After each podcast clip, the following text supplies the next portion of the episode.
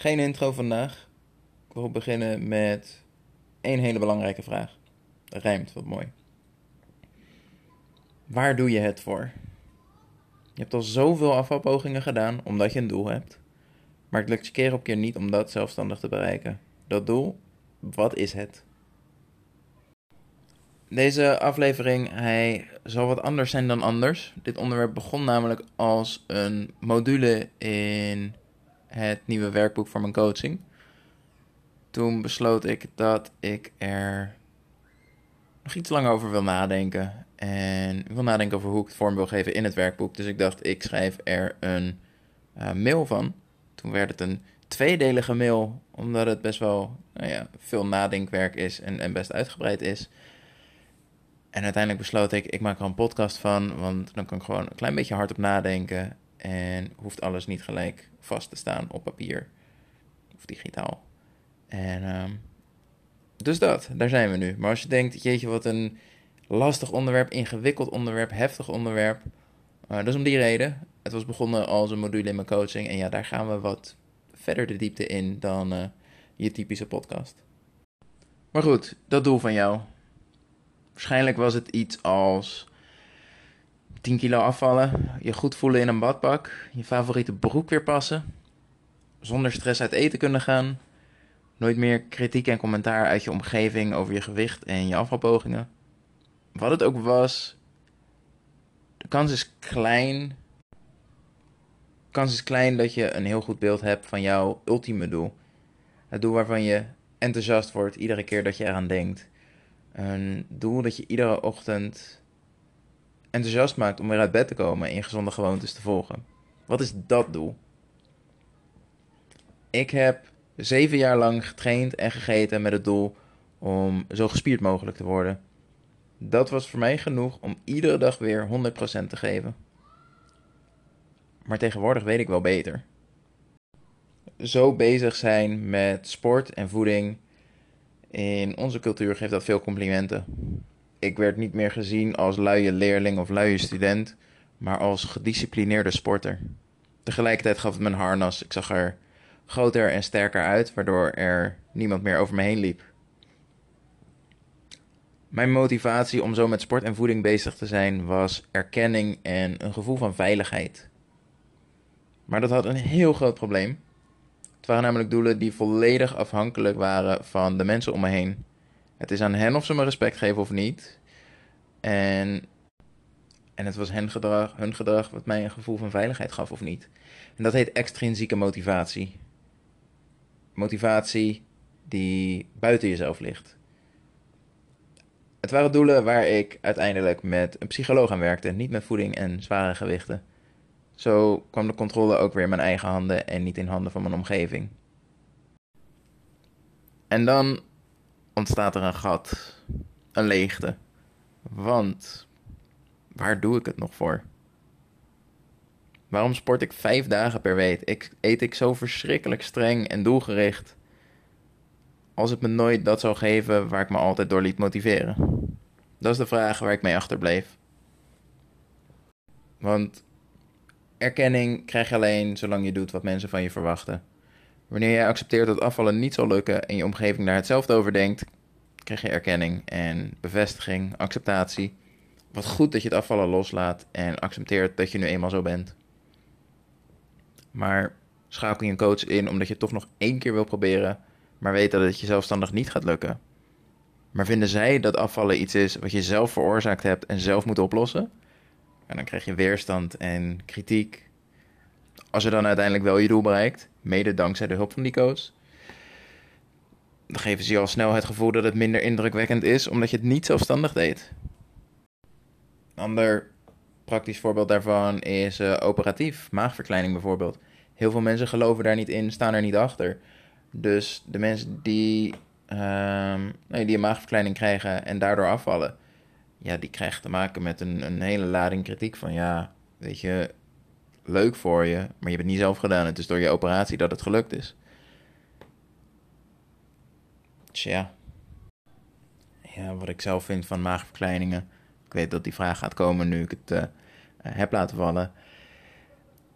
ik denk dat de voordelen in de meeste gevallen niet opwegen tegen de nadelen. En ik denk dat er heel weinig gevallen zijn waar het echt nodig is.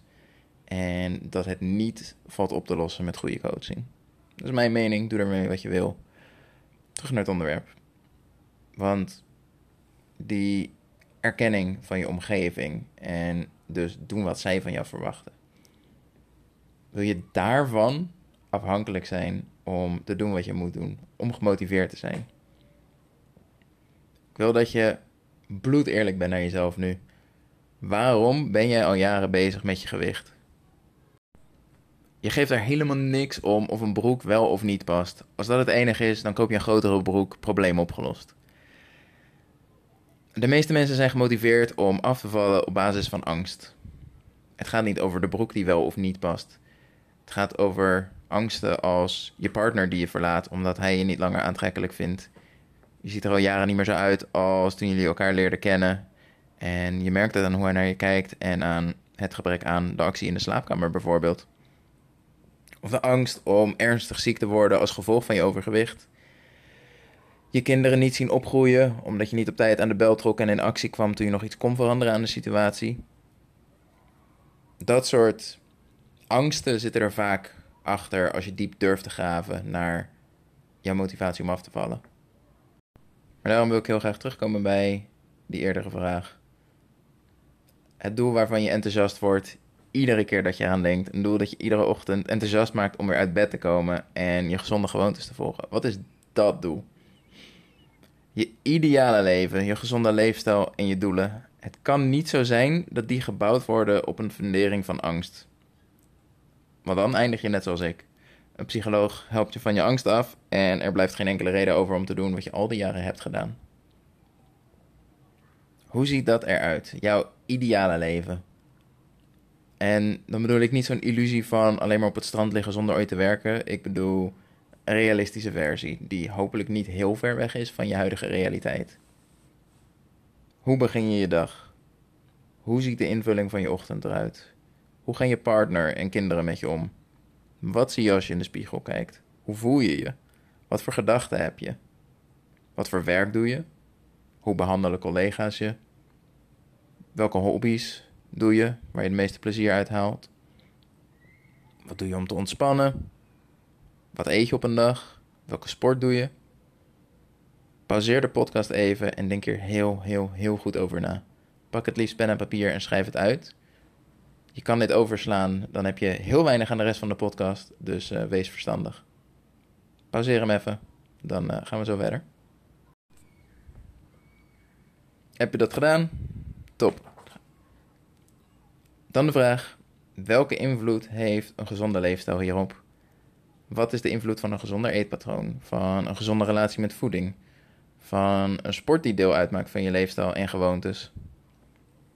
Om het dan weer op mezelf te betrekken. Ik kwam tot de conclusie dat mijn leefstijl me de controle en het zelfvertrouwen geeft om mijn ideale leven te leven. De controle omdat het me sterk en energie energiek maakt.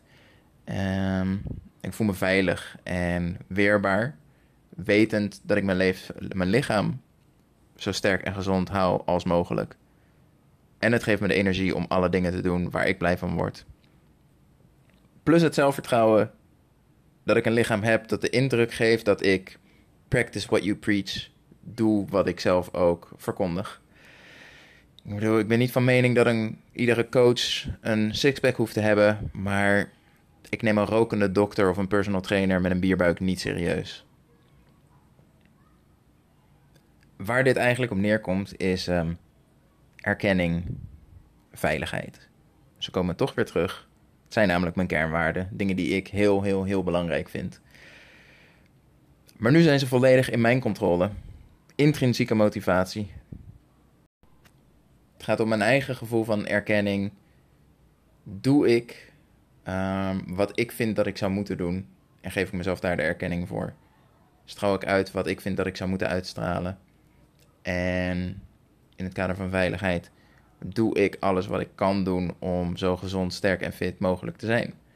Zolang ik daar ja op kan antwoorden, dan weet ik, ik leef mijn leven zoals ik het zou moeten leven of zou willen leven.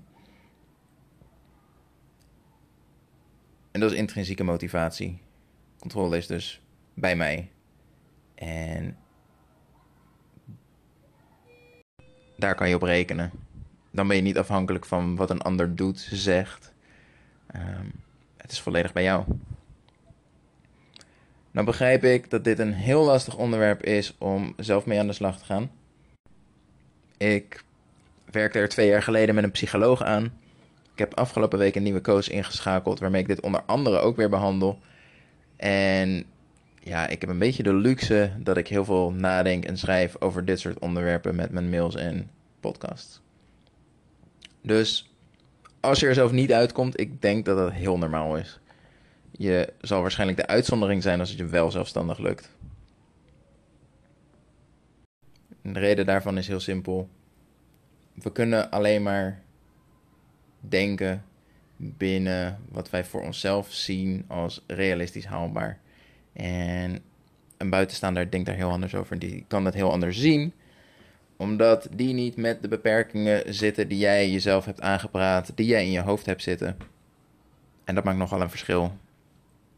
Dus als je nou al tientallen afvalpogingen hebt gedaan en steeds de motivatie verliest, omdat je niet weet waar je het nu echt voor doet, stuur me dan even een berichtje op Instagram. Dat is @juri-fitcoach. Dan help ik je hierbij. Bellen we drie kwartier, zodat jij straks een doel hebt waarvan je iedere ochtend enthousiast wordt om er weer mee aan de slag te gaan. Stuur me een berichtje DM at Jori-fitcoach. Dat is J-O-E-R-I-fitcoach. F-I-T-C-O-A-C-H. Um, dan help ik je daarbij. Dat was hem voor vandaag. Oi.